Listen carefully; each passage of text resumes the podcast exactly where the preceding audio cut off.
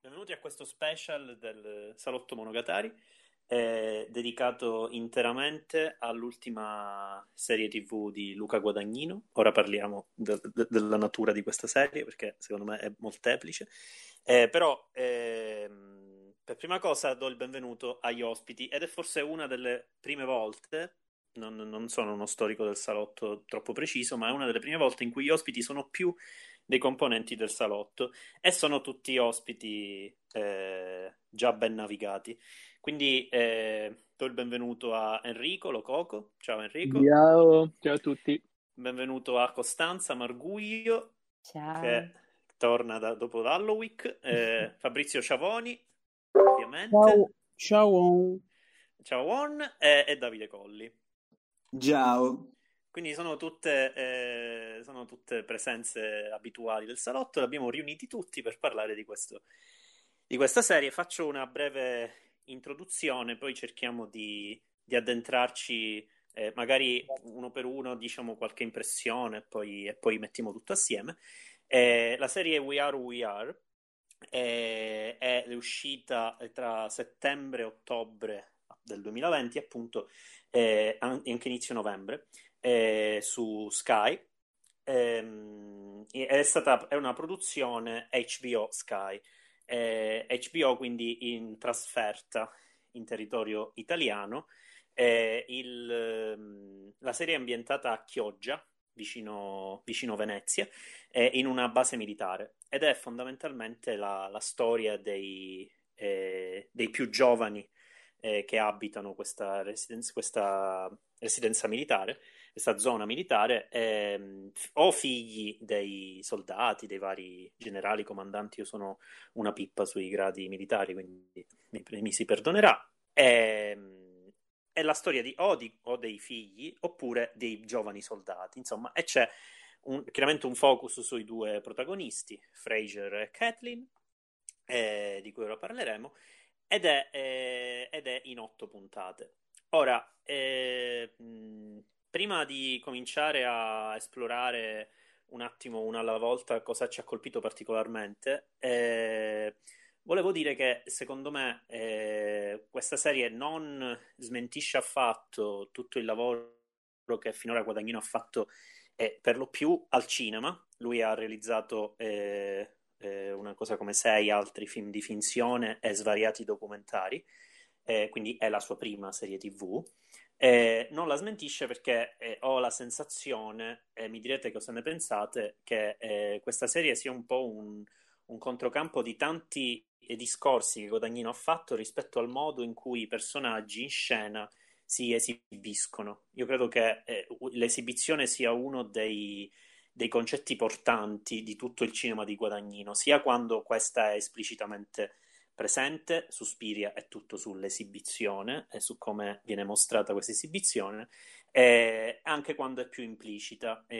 Ho la sensazione che anche a Bigger Splash, eh, chiamami col tuo nome, abbiano alcuni di questi aspetti dentro. Anche io sono l'amore. E questa, e secondo me questo aspetto è un pochino il modo in cui Guadagnino fa, riannoda una serie di, eh, ehm, come dire, di leitmotiv di certo cinema europeo del secolo scorso, che lui conosce tutto perché Guadagnino è un, un cinefilo come noi. E quindi eh, diciamo unisce una serie di questi tratti e li combina in una, in una formula che non può che essere alla fine dei conti pop. E, e quindi che approdi alla serie TV su una serie di personaggi ancor più che di trama, che è una cosa che lui disprezza addirittura se lo si sente dalle interviste. E, insomma, è quasi una, una conseguenza inevitabile di tutto questo. Eh, allora, siccome siamo tanti, eh, provo a dare la parola a uno alla volta per ora. E quindi, Enrico, cosa, cosa ne pensi di questo? Cosa ne pensi della serie? Iniziamo un po' così. A me, a me è sembrato eh, che anzitutto, cioè, eh, prima di, di scendere nel, nel, particolare legato a, a, Guadagnino, sia in senso più concettuale che prettamente stilistico, ehm, che sia una cosa abbastanza diversa da tantissime altre cose, almeno negli ultimi vent'anni, arrivate in televisione. Cioè, anche volendo prendere, voi lo sapete, io ho il feticcio per i teen drama, no? Ok, ora, questo qua mm-hmm. tecnicamente è un teen drama in piena regola, però è un teen drama come nessun altro che io almeno ricordi di, di aver visto, eh, perché da un punto di vista tempistico fa un po' quello che gli pare, non, non, ha necessità di seguire un certo ritmo perché ha il suo proprio ritmo, e dilata i tempi quando necessario, li accelera quando invece ne sente la necessità e questo non è necessariamente legato a quello che succede nella, tra virgolette, trama.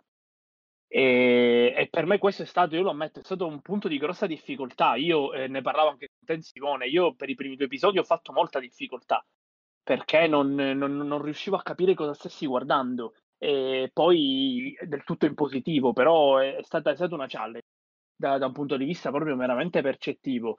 E, ehm, poi quando, e questo succede più o meno a metà del terzo episodio, secondo me, e Guadagnino comincia a, a, scoprire un pelo le sue carte e quindi a fare un discorso eh, legato alla, alla, sua creazione, al suo approccio al, eh, al cinema, all'audiovisivo in generale e mh, lì sono riuscito a seguire un pelo, un pelo meglio e, e, e mi è tornata un po' l'esperienza, tutta l'esperienza della, del, della visione dei, dei, suoi lavori, come dicevi un po' tu all'inizio, eh, sembra quasi, non dico necessariamente una summa, perché già Suspiri a suo modo era una, una summa del suo lavoro, però, però sembra quasi un po' un, un, un tornare indietro sui passi che ha mosso nel corso della sua carriera, cercando di guardarli da, da più punti di vista.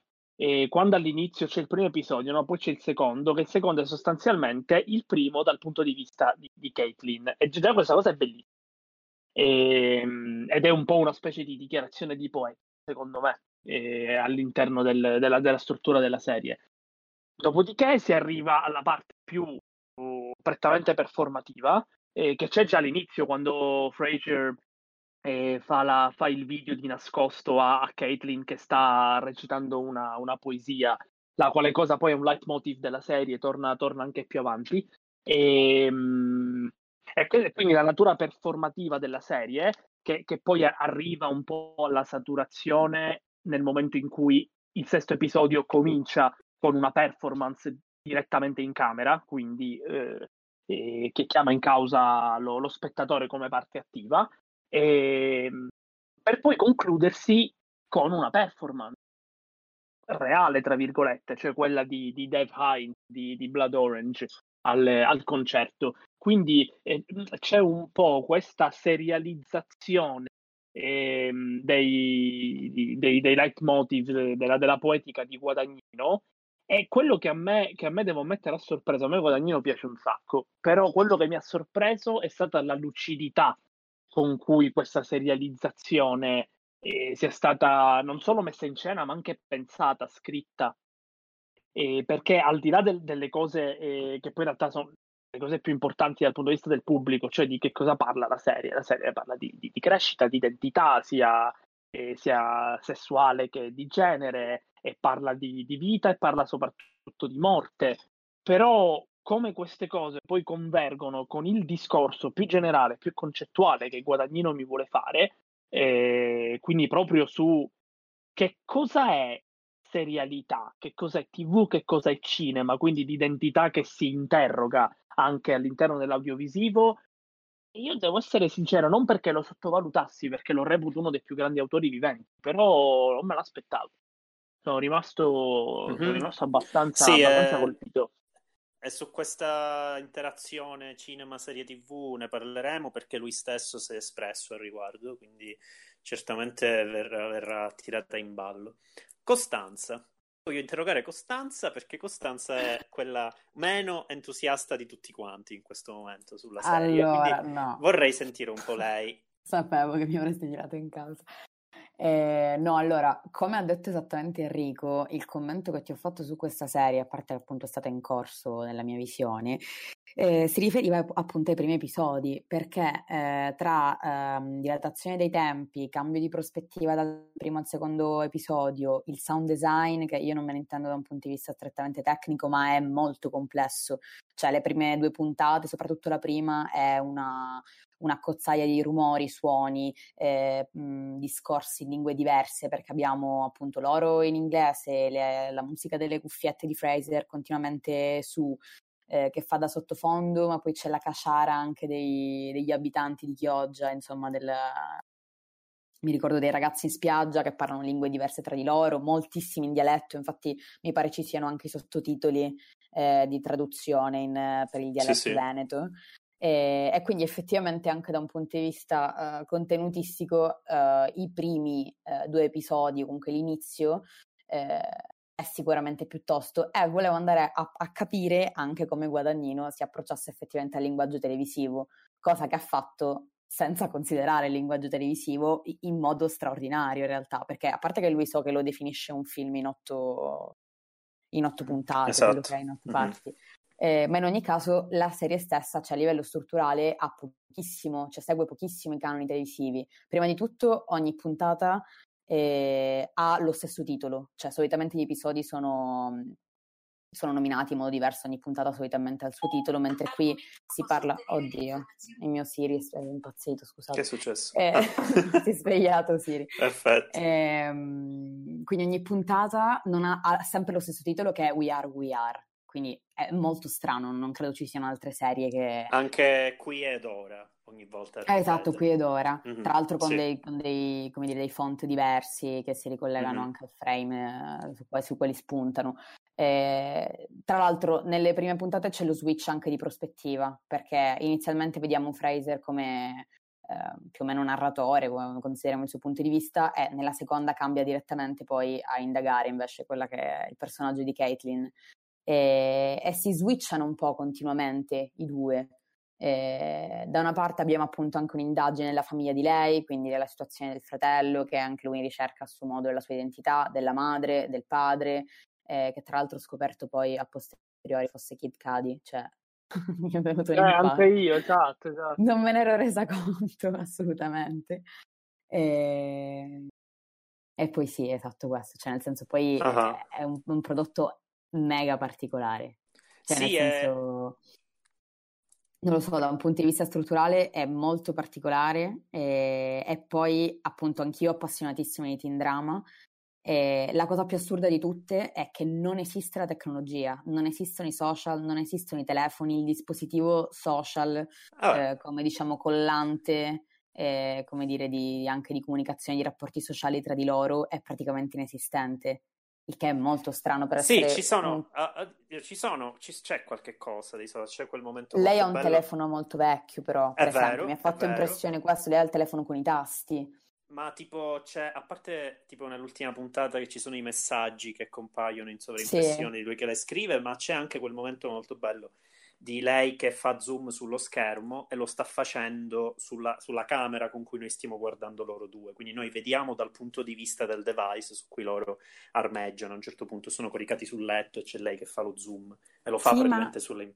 Sono, è un utilizzo sono... particolare, cioè nel senso è non è il solito device sì. del, del teen drama che viene usato per sì, questioni di, non lo so, vendetta, comunicazione, ah. eh, le solite questioni volevo fare, volevo sottolineare quello che hai detto sul fatto che si concentra sui due protagonisti. Effettivamente è come se ci fossero quasi solo le loro famiglie, cioè noi vediamo anche gli altri eh, amici, eh, però praticamente eh, le altre famiglie, se non sono assenti, si vedono quasi nulla. Praticamente tutte le dinamiche si giocano sulle famiglie di Fraser e Caitlin. Mm. Fabrizio? Che ci vuole dire Fabrizio? Ciao. Dici un po'. Ciao. Io mi sto a fare cazzi miei con Simon su Shy in chat, non so se hai notato. Perfetto. No, non ho notato.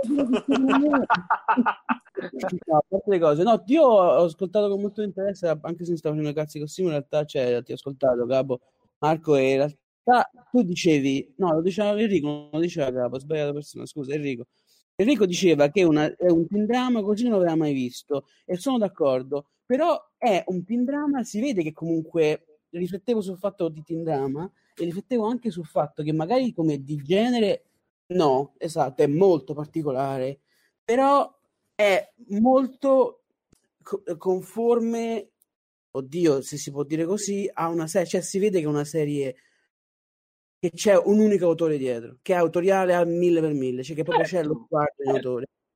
Cioè proprio è guarda, proprio E ti dico, e ti dico, e rilancio su questa tua mozione, e, e questo è coerente con il discorso che vuole fare HBO con il teen drama, proprio in Certo. risposta a Netflix che invece bulimizza il genere, e HBO tenta, la, tenta l'autorialità e lo fa con il singolo autore, come ha fatto con Euphoria, che è interamente di, Mm. di, di Levinson. No, non è tutta Evanson, ce ne sono un paio, cioè molte Eh, sono ma è, lui, è lui che l'ha scritta, è lui il creatore, è, è- è- lui, è il suo l'unico, l'unico sguardo generale. No, io Qua- dicevo però come regia, io dicevo. Regia Sì, poi qua, qua. Ma io Cioè, penso però più che a Euphoria, che comunque è un ottimo che comunque è una serie straordinaria per carità. No, dico, però penso più a serie come The Nick, che sono veramente tutte de- dei Soderbergh, tutte di un, di un autore eh, solo, sì, o, sì, sì, no, no, chiaro. O per non andare a scomodare co- cose di cui non sappiamo, non abbiamo le competenze, cioè non abbiamo la capacità di capire Twin Peaks, capito? Cioè non, non volevo arrivare a quello. No, certo, certo, ma tra l'altro, tra l'altro... un dis- cioè, cioè, scusa, Enrico Sì, sì, diceva, vai, vai. no, no, era un- per chiudere.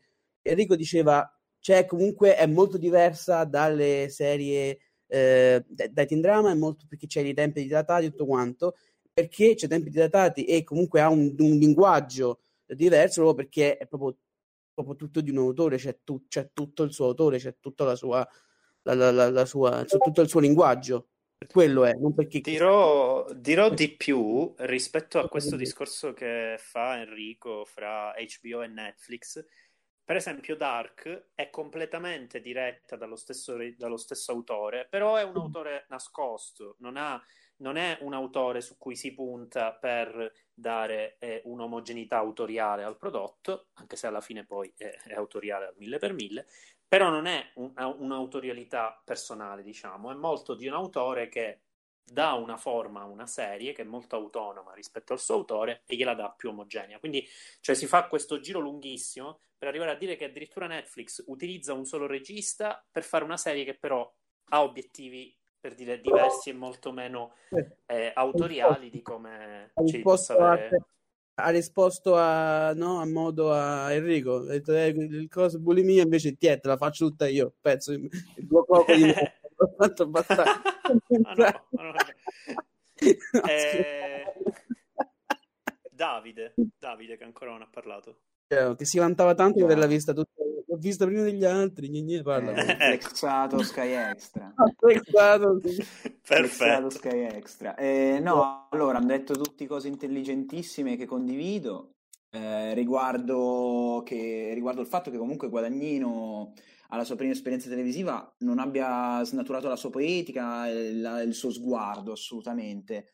Forse la cosa che mi interessa di più è il fatto che sia una storia sulla ricerca di identità e di tutte le sue sfaccettature, abbiamo detto di genere, sessuale, comunque, all'interno di un luogo che esso stesso non ha una un'identità, perché è un duplicato dell'America. Secondo me questa è la- grande differenza che c'è anche con Euphoria. Bravissimo. Euphoria è una storia sull'America, cioè è una storia della, è un young adult perfettamente americano, qua invece è un non luogo, cioè non è, è un duplicato dell'America ma in Italia. E questa cosa è un unicum nel, negli adult a cui mi- ho avuto il piacere di approcciarmi.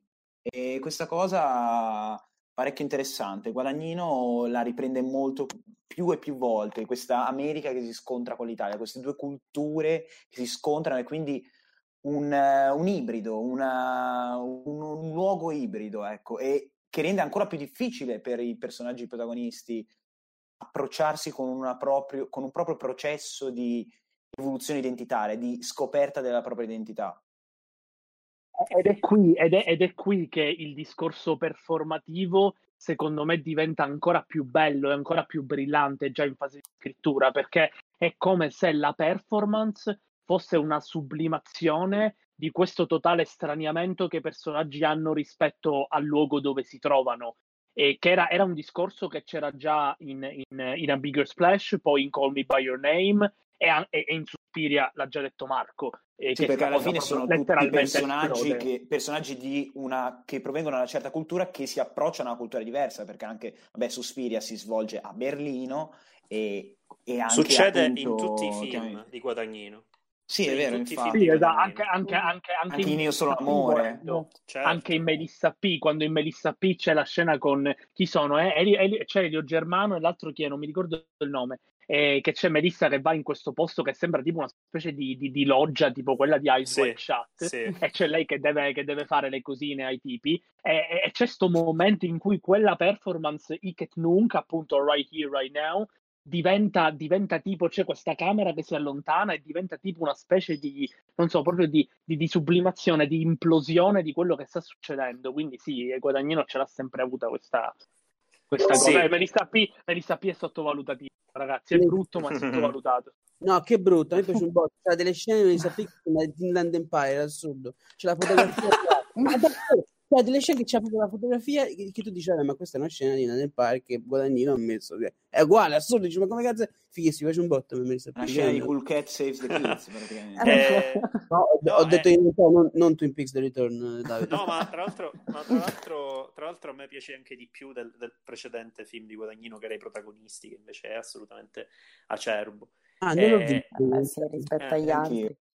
eh sì è un po' Eh. Sì, vabbè, poi ne parliamo. Eh, il... Sì, volevo... Mi piaceva molto, mi piaceva molto se, se esploravamo questo discorso eh, del- della combo. ehm, arte- a- a- diciamo, azione performativa e pratica performativa dei personaggi di Guadagnino e dei contesti. Come abbiamo detto, succede in tutti i film di Guadagnino. Eh, Jennifer Lawrence, eh, no, Jennifer Lawrence, scusatemi, Dakota Oh. Johnson in Suspiria eh, si- va eh, nella scuola eh, dove siamo in Germania o in Austria, in Svizzera, Berlino, non mi ricordo. no? Perfetto, perché, perché cambia rispetto al film di, Ar- di Sì. Argento, quindi ho fatto Vero. confusione. Comunque lei, lei è un'americana che va in Europa e in Chiamami col tuo nome c'è eh, praticamente un miscuglio di francesi, americani, eh, canadesi, insomma. E, mm, Bigger Splash eh, a maggior ragione. Tra l'altro a Bigger Splash insieme a Chiamami col tuo nome un, un- sfruttano molto l'ambientazione. Ecco, a proposito di questo, eh, volevo vedere cosa ne pensavate rispetto a, a cosa fa Guadagnino con gli spazi in We Are We Are. È un continuo eh, rilanciare i luoghi in cui avvengono queste scene, in cui queste scene diventano sempre più performance. E adesso anche guardiamo di che natura queste performance, perché non è, c'è una serie particolare, ma non è una serie sperimentale. Cioè, cioè sperimenta, però non è Beh, sì, il carattere. Sì, sì, Eh, ma sono eh, d'accordo. sì. La Sì, cosa che che mi ha colpito sperimenti. molto, la cosa che mi ha colpito molto, Scus, è che secondo me ha delle cose molto che lì per lì tu dici, vabbè, mo fa la fighettata, guadagnino, invece la fa, fa la fighettata che in teoria proprio nel dizionario c'è scritto, vabbè, questa è una fighettata e basta. Però invece messa in un modo in cui la mette lui fatta, realizzata.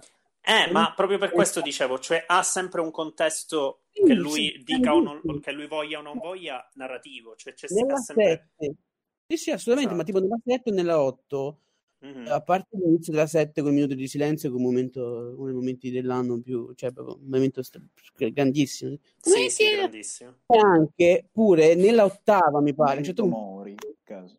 momento, momento no, No. c'è un momento eh, del- de- ne- nell'inizio della ottava, mi pare, in cui c'è sta proprio l'inizio in cui Kerry in tutta oh, nella cioè, molto alla Paramount Park, come diceva Morandini sul fatto che veniva, vive da una sola realtà ovattata, come farti capire, no?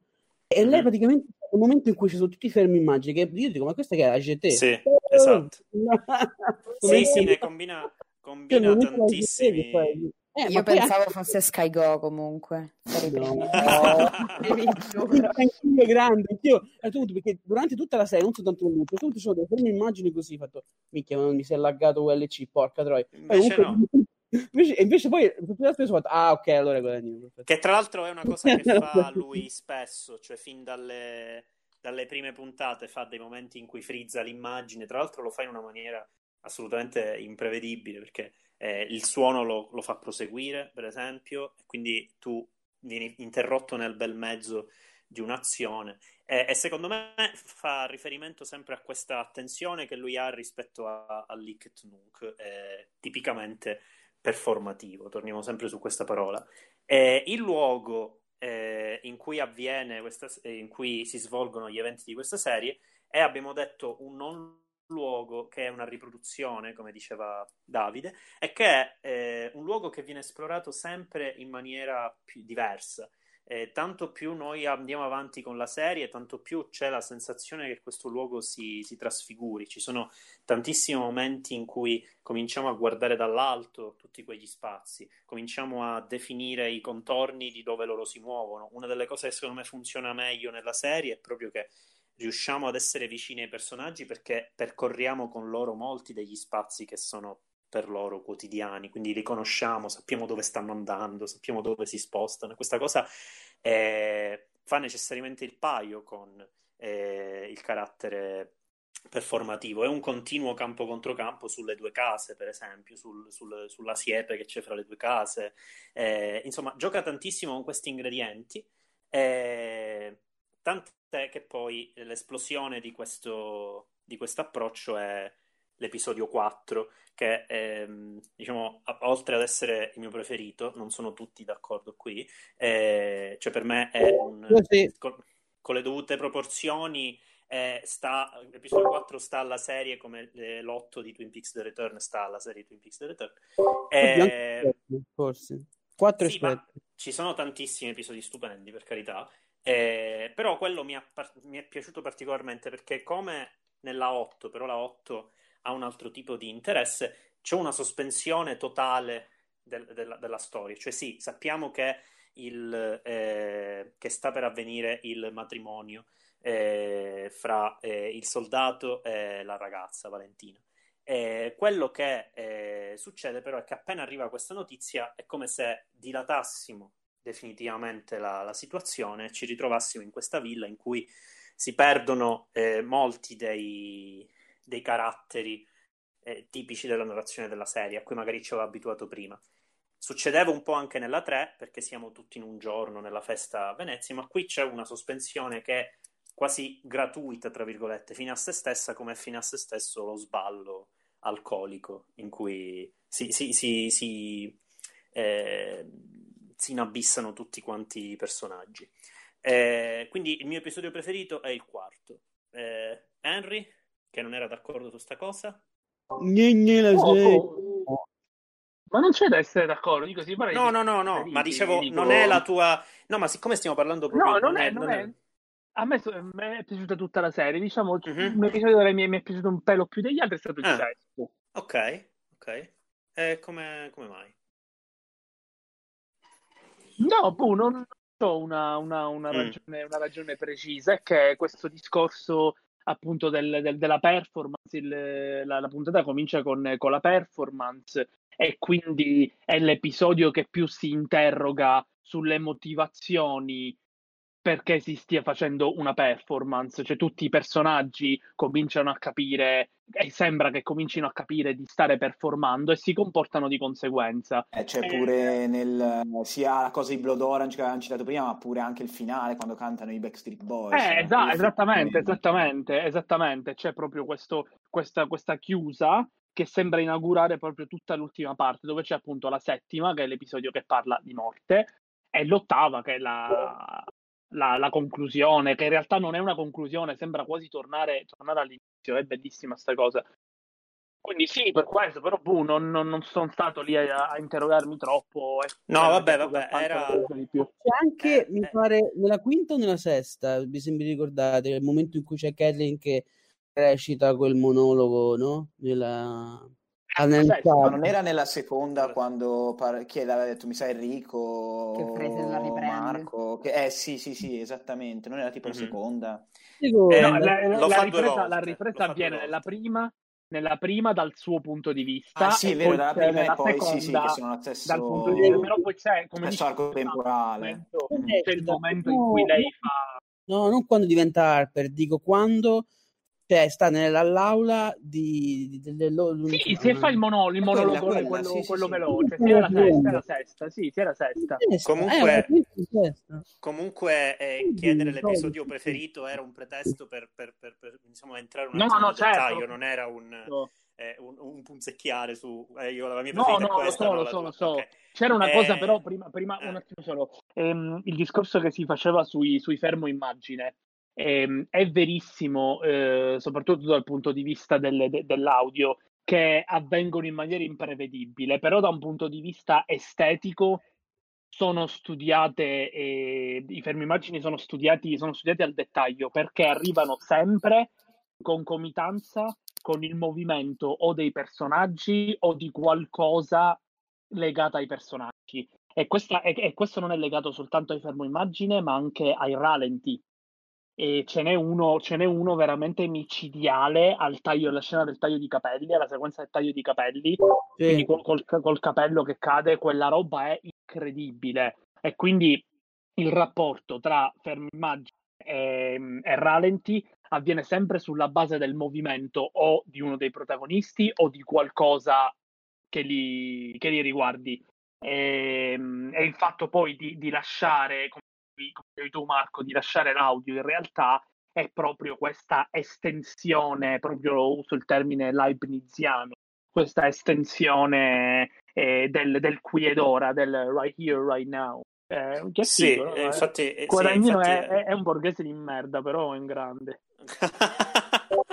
ora, ora, ora- Poi ce n'è un altro che mi ricordavo di, mi è venuto in mente mentre parlavi, perché di- era un rallenti con, a un certo punto c'è una camminata di Caitlyn fuori dalla scuola, a un certo Sì, punto c'è bello. un, c'è un rallenti che alla fine poi lei scompare, cioè lei si dissolve nell'aria. Esatto, bellissimo sì. è il finale di Nessun Reporter in cui i protagonisti si dissolvono nell'aria, come Esatto. dice, dice Mark Hausen. Esatto. Ma che poi Eh, il fatto che lei si dissolva nel nulla è un po', riprende anche un po' il senso di fluidità, che mi sembra sia un po' la tematica alla base di, Sì. insomma, della questione identitaria, la questione di gusti sessuali, gusti anche lui dal punto di vista stilistico, Fraser mi pare mh, citi un sacco di designer, di artisti contemporanei, quindi c'è anche, diciamo, molta cura nella descrizione dell'estetica dei personaggi e del loro come dire, Sì. delle loro preferenze che, che- che variano perché stanno crescendo anche loro, quindi eh, S- Sì, infatti insomma. sentivo in un'intervista che la stilista è la prima volta che eh, si metteva in gioco per una serie o in generale per un prodotto di questo tipo eh, e quindi diciamo ha sperimentato molto su Fraser soprattutto eh, lui, lui racconta pure in qualche intervista del rapporto che ha avuto con questa, con questa stilista e con i vestiti che gli faceva mettere. Eh, sempre per tenere eh, per- per- come pretesto per eh, entrare nei dettagli, episodio preferito di Costanza. Non sono brava in queste cose perché l- l'ho visto così tanto accorpato che effettivamente non mi... Vabbè, cioè, allora- Le ultime scene su Bologna, io che sono di parte, effettivamente mi hanno un po' Ah. preso il cuore. Tra l'altro il Locomotive, che è appunto il locale in cui eh, in cui c'è il concerto, cioè nel senso anche questo loro fuggire da questo non luogo, dal loro microcosmo per arrivare in un altro microcosmo possibilmente. C'è il- l'aggregazione diciamo, culturale dei concerti e Bologna che almeno non so soltanto per chi ci ha vis- vissuto come me, in generale è spesso definita anche un microcosmo. Quindi mi ha fatto un po' ridere che loro scappassero da, da un posto per andare in un altro eh, in cui comunque si sentissero al sicuro, in cui andassero a svagarsi, in cui trovassero eh, amici e compagnia, fanno pips- mh, pre- penso prendere un passaggio in mezzo alla strada se non sbaglio, no, dai ragazzi che Sì, sì, accompagnano. esatto. Eh, quindi boh, mi ha fatto ridere che si andassero in un certo senso a rifugiare in, in un altro microcosmo. Sì, trovano, trovano un posto che, che, è altrettanto microcosmico, ma che eh, comunque alla fine risponde in un certo senso ad alcuni dei loro dubbi. Chiaramente non risolve, non voglio dire questo, però concede una catarsi, perché in qualche modo il finale è catartico per loro due. C'è questo momento di sospensione in cui sappiamo che lei deve partire, che non si vedono più, non si vedranno più praticamente, quindi c'è questa sorta di, di zenith. Eh, Fabri? Ma... Momento, momento preferito? Momento preferito, punt- momento puntata, puntata, eh, eh, puntata. forse la seconda perché non so perché mi è rimasto particolarmente nel cuore, perché la seconda eh, non, dirò non me l'aspettavo, cioè del cambio di prospettiva, una stessa puntata e non, non, cioè, non come se fosse chissà che svolta della storia, non si è mai visto, no, quello che ha. Però dico dal punto di vista della scena, della, della scena. La storia cioè, tu dici, vabbè, nella prima puntata ci sta Fraser che la osserva, dici, vabbè, finirà lì, ok. Poi in realtà pensavo fosse una cosa così, invece poi in realtà il suo alter ego, cioè il suo diventare Harper è anche importante. È come se lei alla fine, visto che qui siamo pro spoiler, qui giustamente Simone mi, mi ci ricordava appunto il personaggio di Luca, non Guadagnino, che arriva nell'ultima puntata. Sì. Che è, è come se, faccio un piccolo parallelo, vediamo se ci sta, ditemi se vi piace cioè, alla fine, Lu- eh, Fraser incontra Luca al concerto, non al concerto, scusa, gli dà il passaggio in macchina per andare al concerto di Blood Orange, alla fine lui scompare e scompare il suo bisogno di avere Mark, il, tra l'altro il Mark, il suo, il suo, il suo amico immaginario, questa cosa mi, era sfuggita, all'ultima stagione poi Martin se la sta guardando e quindi mi, dice, mi ricordava che all'inizio della puntata c'era pure parlava di Mark, io me lo scordavo, vabbè, sono scemo. E come in qualche modo, come Caitlyn, che alla fine, poi alla fine lascia stare il suo, altro, il suo alter ego, che anche in realtà anche quello è un suo amico immaginario, che però per lei funge da alter ego, che è Harper, che alla fine poi lo lascia, lo lascia andare a discapito sì. della povera barista lì. E a proposito di questa cosa, è una cosa che mi piace molto nella serie ripeto pure io, non è certamente la prima, però lo fa in maniera molto eh, attenta, è che eh, rifugge l'idea di fare introspezione psicologica. Cioè, ci, sì, ci possiamo soffermare quanto volete su volti, su eh, situazioni particolari, però sono sempre misteriosissimi i personaggi, specialmente Fraser che è un continuo di eh, azioni e movimenti imprevedibili, tant'è che all'inizio io mi chiedevo ma ma perché fa queste cose? Cioè, vuole semplicemente fare... E c'è sicuramente da un lato il carattere performativo esibizionistico, che secondo me c'è in tutti i personaggi di Guadagnino.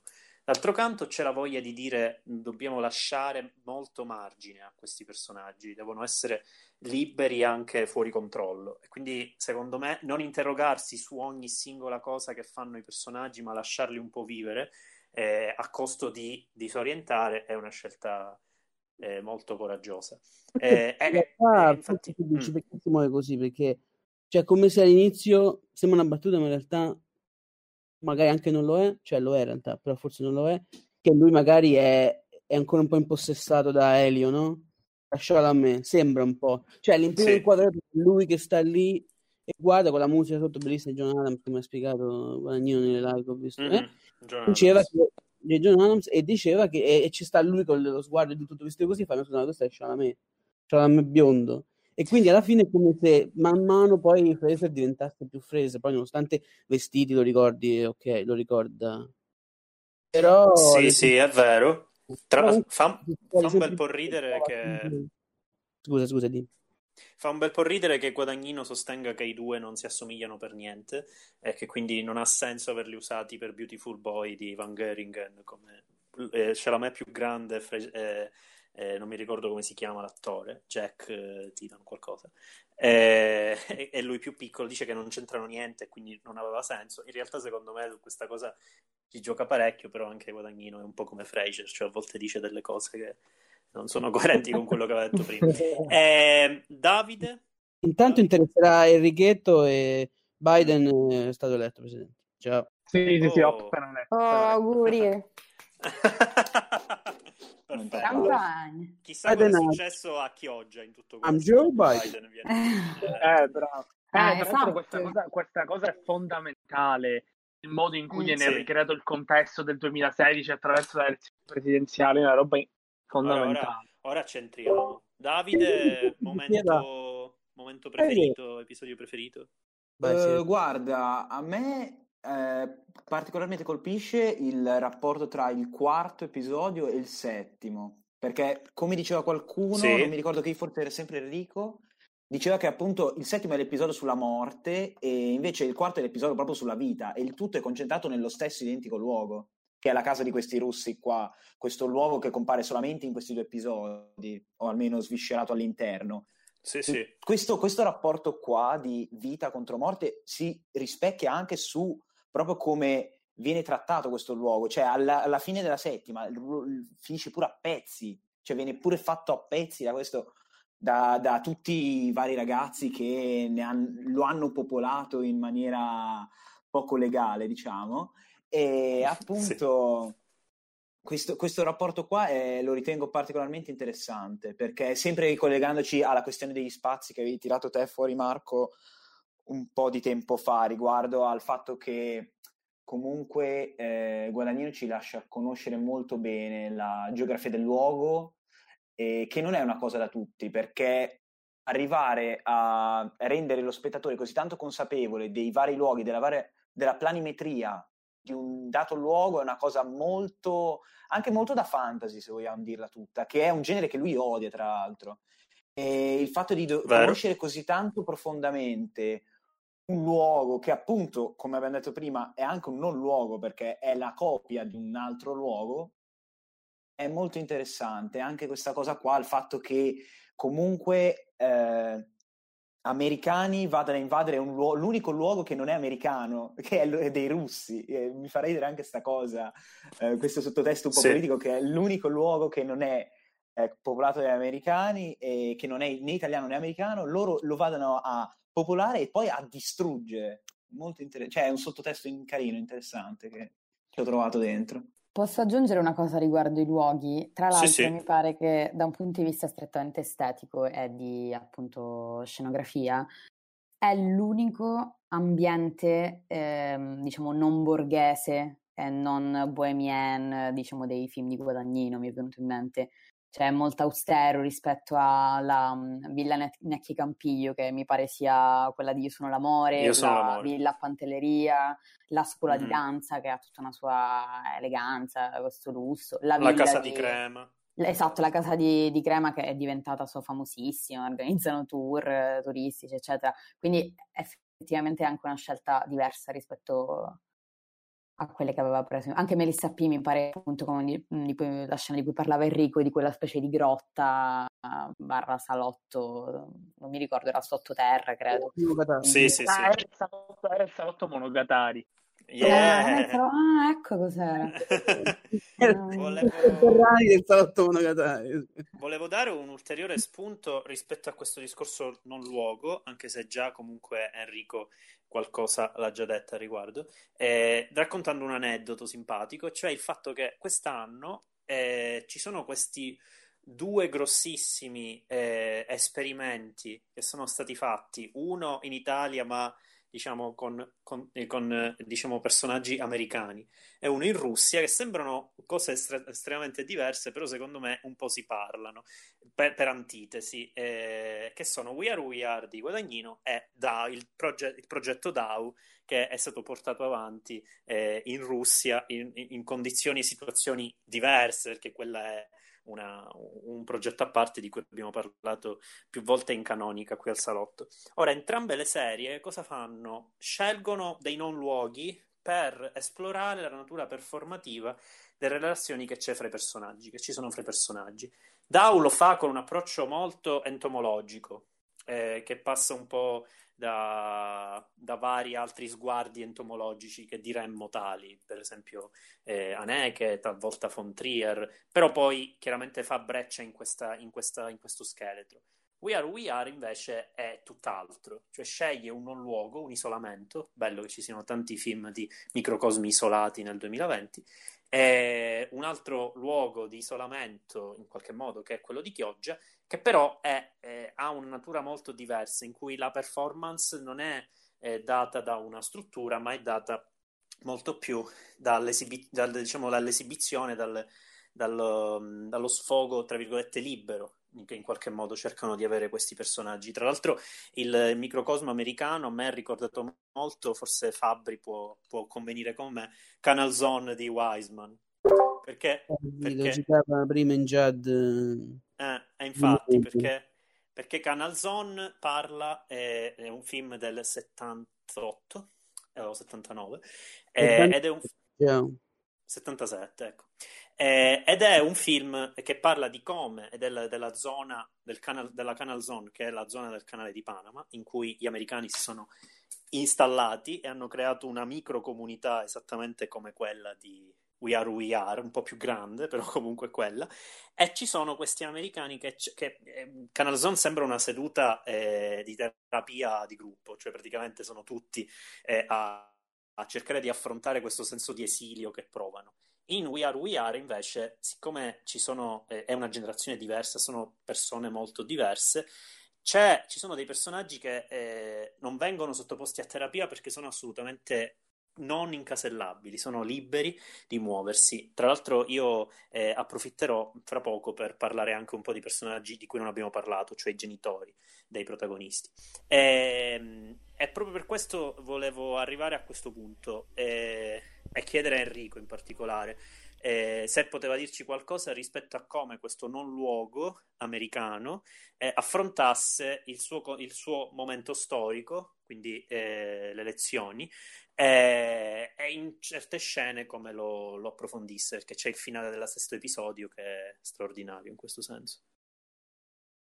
Il, ehm, il, ehm, il, il fatto uh, principalmente curioso è che e, ehm, la, famiglia di, la famiglia di Caitlin nel, nel, nella figura del padre principalmente, e, ehm, sia, famiglia di colore che voti per Trump. Ora, non è, non una, questa non è una particolare sorpresa, eh, perché soprattutto nel 2016 è stato nel 2016 è stato insomma una, un evento abbastanza, abbastanza consueto, ecco, e, ehm, però il modo in cui la cosa viene riportata nella serie è, è molto interessante. Perché? Il fatto che eh, militari americani in una, base, in una base peraltro fittizia, non esiste la base a Chioggia, la base in teoria a Vicenza, quindi ulteriormente un discorso sul, sul non luogo, e scelga di votare, e, di votare per Trump, e, la dice lunga sul, sul senso di estraniamento e sfiducia che eh, la popolazione americana, anche quella che dovrebbe essere più incline al credo democratico, senta nei confronti del proprio paese. Quindi è vero che, ed è una delle cose che in realtà mi è piaciuto di più, non ci sia un particolare approfondimento psicologico, eh, almeno comunemente inteso, dei personaggi, però c'è una loro contestualizzazione eh, che sia nel micro che sia nel macrocosmo, e in questo caso pertiene più o meno ad entrambe, perché questo senso di, di, di sfiducia, di non sentirsi parte del proprio paese, fisicamente avviene perché questi militari non sono nel proprio paese, vi sono ubbidienti, quando c'è da partire partono, partono per, le, per le militari e tutto il resto, però sentono americani ma sentono la distanza con, con il proprio paese. E allora il, il, padre di Caitlin che ordina Kid Cudi che ordina il, il cappellino Make America Great Again eh, in inglese si dice speaks volumes della contestualizzazione che Guadagnino sta facendo di, di, questi, di questi fenomeni eh, nello specifico, in termini di scene, non, non lo so, non ci ho, non ci ho riflettuto più, più, di tanto. Eh, in realtà, mi, mi diciamo, mi sembra, mi, mi sembra molto indicativo e ti volevo chiedere in realtà come tu la vedi questa scelta di sospendere eh, il finale della sesta, che è quello in cui ci viene comunicato che il, il soldato di cui ora non mi viene il nome è morto in missione eh, Cioè, in Craig, Medio Oriente. Craig. Esatto, Craig, perfetto. E il, questo momento in cui viene, eh, Chloé Sevigny viene informato, Chloé Sevigny che è un pochino il comandante in capo del, della, eh, del, di questo centro militare, eh, viene informata della morte di vari soldati, fra cui Craig, eh, e, e, questo succede mentre lei sta guardando un comizio, credo, di Trump alla televisione e in maniera ad aprire questo, questo varco eh, molto eh, mortuario che c'è nel settimo episodio, c'è il finale della sesta con i titoli di coda su Trump che sta facendo un comizio. Questa, questa cosa come la vedi? Perché io questi aspetti non è che li collego troppo bene. La situa, la situa è complessa eh, perché le, le, le politiche, politiche, estere di, di, Trump nei primi due anni di presidenza sono state in realtà molto considerate dagli americani molto, molto blande. Gli americani erano scontenti perché non c'erano le guerre, che poi in realtà c'erano, però vabbè. Quindi io non riesco per una ragione politica a collegare la morte dei soldati all'elezione, all'elezione di Trump. E la, la collego più ad un, ad un, discorso del tipo, ok, Trump viene eletto presidente, nello stesso momento noi veniamo a conoscenza che un plotone è stato un, un, un plotone, peraltro era, era, non era un plotone violento, era tipo un plotone di, di, di osservazione, una roba del genere, è esploso e quindi sono morti questi, questi soldati. E, mh, con, la, con, l'episodio successivo che è una specie di buco nero, appunto un'enorme elegia eh, tutto il discorso mortuario e lo collego più al fatto che si sta aprendo una nuova era e fare, fare la, la, serie nel 2000, quando è che l'hanno girata, 2019, insomma, 2020, e quindi sì, Guadagnino sa già che cosa sono stati questi, questi quattro anni, sa già a che cosa si va incontro con le elezioni del 2020. Mi è sembrato un po' definire, si sta aprendo una nuova era che noi guardiamo la serie del 2020 sappiamo quanto importante sia stata a livello storico e quindi automaticamente si apre questo, questo, squarcio sulla serie che ci porta alla mortualità, la mortualità dell'episodio 7 e anche quella dell'episodio 8, perché in realtà nell'episodio 8, nel finale, i, i due ragazzini sanno benissimo che si stanno per separare e potrebbero anche non vedersi più e quindi mi è sembrato più un, un, un, accento su un discorso strutturale che su una questione politica. Perché, per quanto tu sai che a me triggeri in positivo sempre un sacco il discorso politico nell'audiovisivo, però qui ho trovato abbastanza intelligente la necessità di non andare a ritroso sulle politiche americane precedenti. Mm-hmm. Poi, poi mm-hmm. attenzione, nel, nel, sottotesto, nel sottotesto uno le può anche andare a scavare perché le politiche degli ultimi anni della presidenza Obama sono state aggressivissime e spesso anche abbastanza insensate in politica estera e quindi ci sono delle conseguenze, ci sono delle situazioni. Però proprio quell'accento lì mi è sembrato un ecco la visione, questa la mia professoressa la chiamava la visione dell'intellettuale che si mette un attimo sopra, alla quale io non credo più tantissimo, però Guadagnino ce l'ha sempre questa cosa, si mette un attimo al di sopra e dice ok, che cosa sta succedendo? Invece di fare noi il 2 più 2 uguale 4, lasciamo che sia la struttura della serie, lasciamo che sia la narratologia della serie a farlo. Quindi è molto muore Craig e noi intuiamo subito, anche se non sappiamo che sia proprio lui ad essere morto, perché ci viene data quella precisa informazione con quel preciso personaggio che si era legato tantissimo a Caitlyn. Quindi questa appunto conseguenzialità politica di cui parlavo è in realtà una conseguenzialità narrativa narratologica forse addirittura, e quindi apriamo tutta l'elegia finale. Gli ultimi due episodi sono un distico de facto, un distico elegiaco, cioè proprio salutano una situazione e quindi alla fine del sesto episodio si saluta un'era a suo modo, a suo modo storica, quella del primo presidente nero, con una nuova era altrettanto storica, di cui però i personaggi non possono ancora sapere, ma che noi conosciamo. Quindi veniamo chiamati in causa come parte attiva, noi spettatori, eh, parte attiva di, un, di, una, di, una, tragedia greca, quindi Chioggia diventa una specie di anfiteatro dove c'è in scena la, la tragedia finale e questa tragedia finale ci viene annunciata con un momento tragico, io non lo intendo necessariamente in maniera negativa, tragico proprio in senso, in senso qualitativo, narrativo, che è l'elezione di Trump e al contempo la morte di, di Gray. Questa è, mio, la, la, è stata mm-hmm. la, mia, la, mia, visione della, della mm-hmm. situazione. Eh, hai detto chiamare in causa lo spettatore, l'avevi detto anche prima, eh, volevo anche vedere gli altri cosa ne pensavano. Eh, rispetto a questo chiamare in causa lo spettatore, ci sono talmente tanti eh, riferimenti contestuali, mm, diciamo lo spettatore italiano tra l'altro è ancora più eh, triggerato, così come lo è quello americano, così come lo è anche qualcun altro.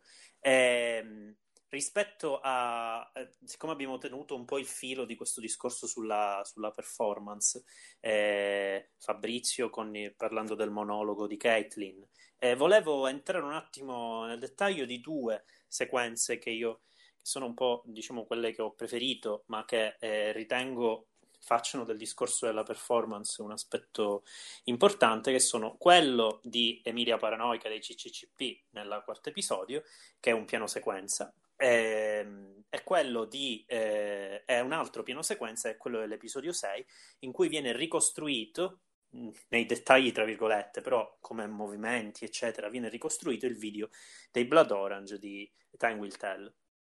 Eh, perché chiamare in causa i, gli spettatori? Perché il secondo avviene in un momento da videoclip vero e proprio, anche se del videoclip non ha la, la, la, stilizzazione, perché è una camera a mano che segue in maniera quasi goffa i personaggi mentre si muovono.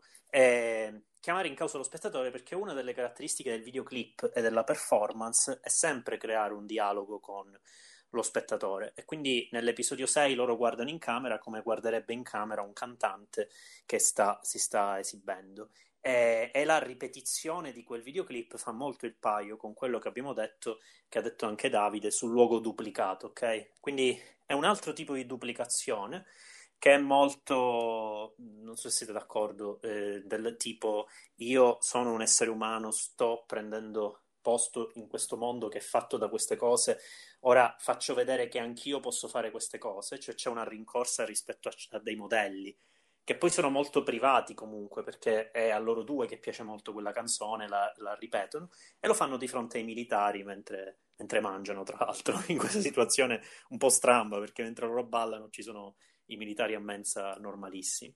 D'altro canto, nella scena nella villa, nel quarto episodio, il, lo spettatore non viene chiamato in causa direttamente, c'è lo stesso tipo di camera, questa camera goffa che insegue i personaggi, eh, però lì l'esibizione è come se non avesse pubblico, perché loro sono in questo stato di, di ebbrezza. E, ehm, però anche quella è un'esibizione, un'esibizione che viene un po' fatta anche fra di loro, volendo, che è un po', secondo me, l'aspetto che è più importante, secondo me, che Guadagnino ha intercettato in queste sue storie, anche negli altri film, cioè quello che è un continuo esibirsi a vicenda. I suoi personaggi fanno questi, questi, queste cose molto esibizionistiche per imporsi sullo sguardo degli altri. E questa cosa succede, eh, succede anche altrove. Volevo vedere cosa, cosa, ne pensavate voi rispetto specialmente a questo discorso molto pop, anche di prendere delle canzoni, di percorrerle eh, per svariati minuti. Il, la scena dell'episodio 6 c'è integrale su, su, YouTube, cioè loro hanno fatto tutto il video. Nel, nella serie si vede soltanto un minuto e mezzo, due minuti. Eh, e questo chiamare in causa lo spettatore. Non so se avevate qualche idea al riguardo. No, sì, come hai detto te, alla fine continua questo discorso qua sulla riproducibilità appunto della realtà, cioè no, con i propri mezzi noi rielaboriamo modelli eh, personali, cioè in mod- maniera personale, poi buttiamo fuori, cioè alla fine eh, i, rag- i, due ragazzi, alla fine, come hai detto te, eh, riproducono in maniera molto, molto precisa, molto puntuale il videoclip di Blood Orange, però appunto c'è questo cambio di medium, un medium che magari si confà più a un ragazzino. Non è una macchina professionale, è appunto una, una macchina a mano. Anche questo, c'è un altro discorso che si può dire sempre riguardo al fatto che eh, ci siano degli spettatori. Eh, gli spettatori ci sono nella mensa, però sembra quasi quasi uno stato di normalità comunque, sembra che gli stessi personaggi di, dei film di Guadagnino, in questo caso della serie, siano consapevoli che esista questa, questa performatività dei personaggi e la trattano come se fosse una cosa normalissima, come se fosse natura umana, che alla fine è natura umana, il volersi spingere oltre agli altri, voler eh, fuoriuscire, voler spiccare sugli altri tramite questa volontà di performance e appunto i, si vede proprio che la mesa è quasi oscurata, quasi come se fosse chiusa, invece ci, si vedono in lontananza persone che vanno a mangiare lì, i militari che vanno a mangiare, eppure si comportano con una nonchalance sia i due ragazzi che si esibiscono, sia i militari che continuano nella loro routine, eh, come se fosse appunto un, una caratteristica normale dell'essere umano, quale alla fine è. Punto. Certo, stare, diciamo, una camera che, che, esplora e guarda un piccolo luogo in cui dei personaggi si muovono e vivono e si esibiscono, in questo caso, è, è, è, diciamo, di, è in generale l'idea dell'arte performativa messa al cinema, cioè l'idea di mostrare delle, degli aspetti che sono apparentemente molto meno costruiti in realtà eh, derivano dalla necessità di far ripercepire allo spettatore luoghi, eh, personaggi, fisicità, che eh, fa il paio con tutto quello che abbiamo detto. Ehm, una cosa, eh, diciamo, dei personaggi che sono un po' privati di, questo, di, queste caratteristiche, in realtà ce l'hanno pure, però sono un po' più ingessati, sono quelli dei, dei genitori, di cui ancora non abbiamo parlato, cioè Chloé Sevigny, eh, che sta con Alice Braga, e poi il personaggio di Jenny, non ricordo il nome dell'attrice, che è la madre di Caitlin, e ovviamente anche il padre. Sono personaggi decisamente più granitici. Non so eh, su questo cosa, cosa ne dite? Cioè, qual è il, il Ma perché il... semplicemente, cioè, io credo che loro il proprio percorso alla ricerca della propria identità sia già comunque concluso o comunque in fase di ultimazione per quanto riguarda il personaggio della Braga alla fine, mm-hmm. anche se comunque ha, un preci- ha capito la sua identità, in questo caso è più focalizzato dal punto di vista sessuale, ma comunque eh, è un percorso in via di, cioè ormai compiuto, ecco tra l'altro, sempre parlando dei genitori, una cosa che divago un attimo, eh, mi piace molto quanto, quanto, questo discorso qua che fa Guadagnino, lo faceva anche in Chiamami col tuo nome, che eh, al contrario di questo discorso che fa sulla performatività sui giovani, per quanto riguarda le scene di sesso, lui eh, le fa, fa vedere l'incipit, poi devia, devia e non fa vedere nulla, e poi riprende alla fine. Qua succede tipo certo, bello la, con l'Alice Braga e la moglie di, eh, di Poitres, del, di Kit Cudi. Sì, Jenny. Jenny. Mm-hmm. Mm. E credo lo faccia anche in villa, che pare sia l'unica scena durante la quarta puntata in cui si vedono effettivamente c'è un'esposizione fisica dei corpi mm. dei ragazzi. Sì, eh, il Craig e Valentina iniziano, iniziano, a far sesso sul letto, poi si, si salta la mattina dopo, fondamentalmente. Quindi c'è Faith Alabi. Cosa? L'attrice che interpreta la madre, Jenny, mm-hmm. Faith Alabi. Ok, ok. Io volevo eh, dire che portando sui genitori citando il tuo ama- da me veramente amato da te per niente, non so perché, infatti vergognati, Francesco Alò, grandissimo, che nella lui diceva su, su Where We Are che gli è piaciuto molto il fatto di, di, di aver potuto di non sentirsi in colpa di, e di aver potuto odiare i personaggi dei genitori, cioè di Sara, Closevigny e di Jenny, perché loro dicono perché sono due appunto donne omosessuali che praticamente cioè non si deve sentire cioè che possono che sono stronze e c'è questo uh, modo di, di Jenny di no di usare di, di usare appunto le, di potersi comportare come si comporta dico un maschio, ma comunque normalmente un, un, non essere ingabbiata nello stereotipo di essere. Ma non, eh, parli, ma non parli di Jenny, tu parli di Alice Braga e di Chloe Sevigny. Jenny è la madre. Sì, sì, no, no, e... sì. Okay, no, però, ok, ok. Certo, no, ho preso Jenny, ho fatto sbagliato, però nel senso, però Jenny comunque è legata a Alice Braga, quindi volevo, dire, no, volevo dire. Certo, certo. Maggie, scusa, non Jenny, hai ragione. Esatto. No, comunque, ho salvato che comunque erano legate, quindi grazie. ho fatto finta di niente per dire, non devo sbagliare volevo dire Maggie, esatto. E anche il fatto che la cosa interessante, sempre che diceva Lo, mi spiace citarlo sempre, che te non so perché, eh? e lui diceva... che... vabbè, povero Lo, no, vabbè, mi, mi, sono piaciute alcune cose che ha detto sulla eh, serie. Lui vabbè. diceva che eh, la cosa interessante eh, nel, nella settima c'è Fraser che dice mh, tutti quando tutti sono disperati tutti piangono tutti tristi ovviamente perché è morto Craig Robinson eh, non Craig Robinson Craig salutiamo Craig Robinson muore Craig dicono c'è Fraser che si distacca eh, dal momento tragico in cui sono tutti coinvolti dicendo ma scusa ma quello era un militare, cioè non fa la guerra, cioè in guerra si muore, capito? Quindi, e questo si, ricol- si ricollega anche al fatto che la, la, la generala Close Vigny, la madre, donna, è comunque, comunque una eh, donna che comunque sceglie di è comunque donna di, di un esercito, quindi l'esercito americano che va in guerra, che decide di fare la guerra, quindi non è che non è che boh, fanno solo gli uomini la guerra, capito? Cioè, questo messa banalmente così. Cioè, certo, e tra l'altro, e tra l'altro Poitres è molto scettico rispetto a, certo. all'idea. A, Ed era molto quest... giustamente. Io lì poi dicevo, vabbè, adesso qua ubriaco, ah. però sta riflettendoci, questa è lei che ha detto sì, siamo comunque americani, siamo imperialisti, come dice Alò, e quindi andiamo in guerra, facciamo una guerra e, e muore Craig, fine, capito? Esatto. E Fraser giustamente dice, oh, un militare che doveva fare, ma in guerra amore. Fine, sì, è, è, stupendo come Fraser sia incapace di adattarsi alle situazioni più quotidiane e, e, e, momentanee. E poi invece ha questa freschezza rispetto alla natura del luogo in cui si trova. Cioè, sì, sono militari, mm. che, cosa, che, cosa, volete? cioè... e anche, anche, non riesce a integrarsi bene, ma anche, anche vedi nella quarta, ok, ma nella, oddio, sesta o settima, fine sesta?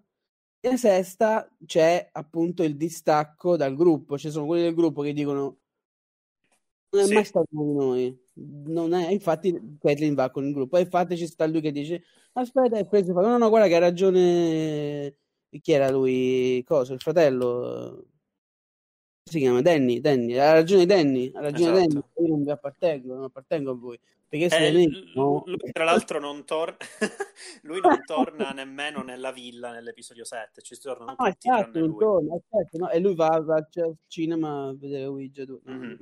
no, quindi esatto, va a vedere Mike Flanagan e no, che tra l'altro a Guadagnino piace Guadagnino piace Flanagan sì, e dice... No, va, va, che quello lo fa prima in realtà perché lui poi no. va dal tipo con la tipa in casa no, sì, infatti, dove c'è la scena di House of Cards sì. di, eh, infatti, eh, infatti no io distinguevo cioè lui va al cinema d- d- d- è chiuso sta lì un po' poi va a casa di Giorgio eh, sì sì sì, sì, uh-huh.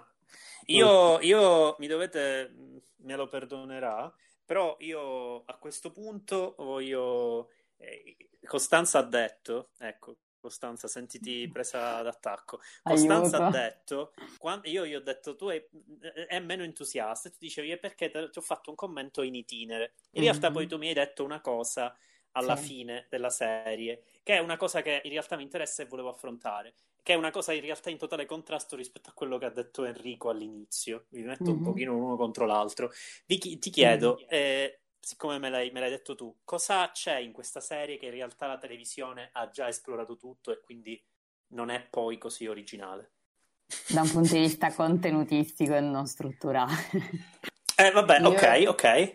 Sì, uh-huh. no, il fatto, io ti parlavo specialmente di lui, mi pare, del personaggio di Fraser, che mi sembrava sì. tipo visto e rivisto e che mi sembra un po', cioè no, visto e rivisto, che è un po' lo specchio di, del personaggio che va, tra virgolette, passatemi la parola, di moda adesso, sia che sia un influencer, uh-huh. sia che sia eh, un attore, d'altronde mh, non, non, so, l'attitude di Fraser è un po' quella che ha eh, ti, la Chamelin nella vita reale o quella che hanno altri, eh, non lo so, cantanti, attori, quindi è come se fosse un po' lo specchio assolutamente realistico e ben costruito di, eh, di ciò che già c'è.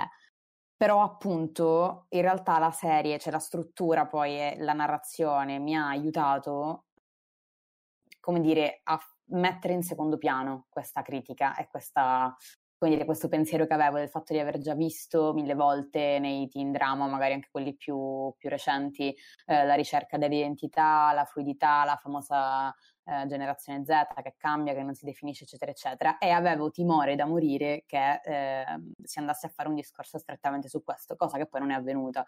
Per esempio, ti avevo detto appunto che credo di aver commentato con te la scena in cui la Sevigny eh, cerca in un certo senso, tra virgolette, di inculcarle eh, o comunque di offrirle un supporto per evidentemente andare a consultare un medico che avrebbe potuto aiutarla, uno psicologo, non so, non mi ricordo che, Sì, che ruolo avesse esatto. preciso.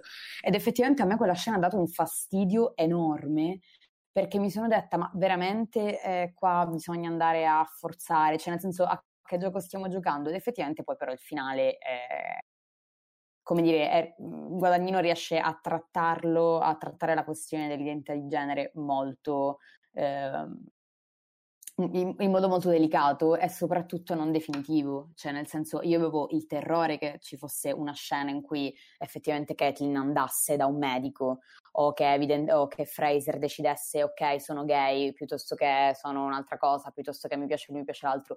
Ed effettivamente poi per fortuna non è stato così, perché sennò sarebbe ricaduto in quello che... eh, senza criticare gli altri prodotti, ma in quello che effettivamente abbiamo già visto con Euphoria, con Sex Education, con eh, altre robe del genere. Sì. Tra l'altro, Però, mi... però scusami, ne- ne- nella differenza di Sponda Costanza, secondo me, a differenza di altre, di altre serie come hai citato con Fuori e Sex Education, lì comunque c'è una definizione. Sì, ben- sì, appunto. Qui invece è un po' così, cioè, Eh. loro- cioè, alla fine loro dicono sempre, boh, non ci baceremo mai, non siamo una coppia, poi alla fine e ti fa capire, per questo a me faccio un paragone, mi piace molto La La Land. La- no, adesso dici che cazzo c'entra, però in realtà cos'è il bello della Land? Che alla fine, boh, tutti dicono, "Eh, è una, è una stronzata perché eh, beh, loro- lei è una stronza, e penso tutto in modo razionale, cioè lo abbandona e bla bla bla. Invece si lascia, in, in Where We Are, ti lascia che la vita corra, faccia il suo corso, è la vita che ti porta a fare determinate scelte. Cioè, e, e non sei tanto tu, è, è proprio le scelte che tu di- di- decidi di fare in base a come, a come prosegue la vita, capito? Sì, sì, ma Cioè, sono- infatti, no, forse mi sono espressa male, dicevo, io temevo che non fosse così in We Are We Are, perché se fosse stato come temevo sarebbe andato a, insomma, essere troppo definitorio, però no, ti do assolutamente ragione, cioè è molto, fu- cioè questa è vera, vera fluidità, Certo, cioè esatto. sono realmente fluidi. Esatto.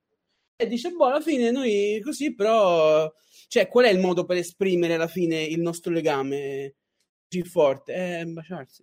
alla fine, quello è, capito? Sì, Però esatto, riescono a farlo anche senza, cioè non c'è sessualità, è come se non ci fosse neanche tensione sessuale tra i due, completamente.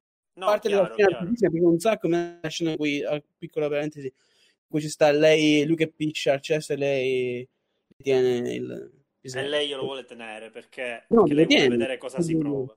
E glielo tiene, Mhm. sì, infatti. Dai, glielo Eh, dici. E tra l'altro, e tra l'altro a me incuriosisce parecchio questa cosa, perché eh, a prescindere dal fatto che questo, questo discorso del- della, della quasi transizione, che, sta- che sembra star per far Caitlyn, cioè che sembra voler Caitlyn, eh, e il suo trasformarsi, eh, nonostante, diciamo, eh, venga affrontata gradualmente in maniera sempre più eh, pressante nella serie perché è la cosa che la preme di più, in realtà poi eh, si risolve, non dico in un nulla di fatto, però mh, come diceva Fabrizio, eh, lui abbando- eh, Fraser abbandona il suo amico immaginario come lei abbandona Harper.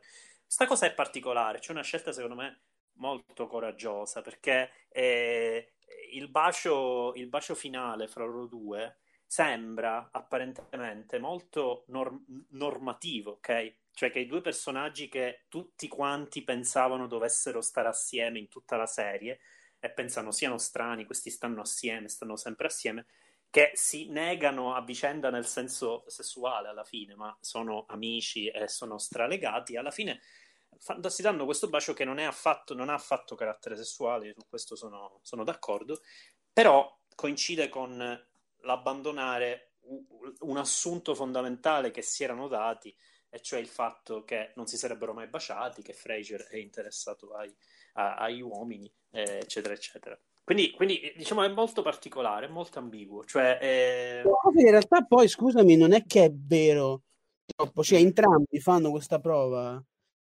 E, cioè in realtà sì, cioè in realtà loro magari piacciono i maschi, a, a, a loro piacciono i maschi, in realtà magari a Fraser piacciono i maschi e a Kelly piacciono le femmine. Però in realtà lì per lì no, capito? Perché capiscono che, cioè, di sessualmente sì, però sentimentalmente è come se si scindesse questa cosa. Ah. Sessualmente, ma con lo stesso sesso. Invece in realtà sentimentalmente come legami loro, tra di loro, cioè, non, non preferiscono stare insieme tra di loro, cioè, come, cioè, Ma tra l'altro mi piace pensare che magari in un futuro Caitlyn possa ri- riprendere Harper. Cioè, nel senso... Ma certo, ma certo, infatti, per carità, io mi sono espresso male, non, non negano quello che c'è stato prima, però hanno No. questo momento di distensione Mhm. che è- è, mh, sta più nel, loro, nel fatto che loro si conoscono davvero tanto e anche fisicamente, quindi c'è questo discorso molto di, di simbiosi e intesa che, che è colto eh, straordinariamente e che secondo me, eh, come dire, può anche essere malinteso a una visione superficiale, perché può sembrare veramente che tutto quanto il percorso che fanno sembra azzerarsi. Secondo me si, si- si ricarica invece. Eh sì, certo, perché non è detto, come dice in sostanza, cioè non è detto che alla fine che lo abbandona Harper, non è detto neanche che Fraser abbandoni Mark, Mark per dire. E, cioè, Certo, in realtà sì. Però, però sì, è- in realtà è un po' più detto per Fraser perché poi alla fine Luca, che è la pa- pa- palese- è più o meno è la, pale, la mm, palesizzazione, come cazzo dire, la, la, Boh, vabbè, comunque la, la- mh, ho capito che la personificazione di, Sì. vabbè, di, di- Mark alla fine poi in realtà scompare, quindi forse, più, forse ci dà l'indizio che per Fraser forse un po' più sì per Harper, forse, non so, no, no, per- Sì, risponde comunque sempre a quella voglia di non fare indagine psicologica, ma piuttosto di dire un po' quello che succede, uno stato di cose un pochino più, più libero da questi, da queste, da queste costrizioni a cui l'indagine psicologica di solito porta. Eh, per dire, è, è anche molto, cioè, se ci pensi è ironico nel senso più profondo e anche un po' triste del termine. Mm, il- lei, eh, diciamo, arriva a questo finale dopo due esperienze in cui voleva sembrare uomo e, e- e di fatto non riesce a sembrarlo, eh, perché sia la ragazza del bar che eh, la ragazza dell'altro bar a Bologna non eh, capiscono che lei è una che in realtà è una ragazza, quindi c'è un bel controcampo rispetto al fallimento dell'esibizione in questo caso, rispetto all'esibizione che abbiamo detto in tutto il resto della serie. È una scelta molto interessante, ma che si gioca sempre su- su- sull'aspetto, diciamo, performativo dei personaggi più che psicologico. Molto bello. Ok, va bene. Direi che Comunque avremmo dovuto, avremmo dovuto fare la, la si- la- avremmo dovuto fare la sigla del- della puntata cantando tutti Mhm. insieme Time Will Tell. Sono sì, in maniera, in maniera... E poi sarà allegato anche un video della coreografia riprodo- riproposta da Marco ed Enrico. Bye.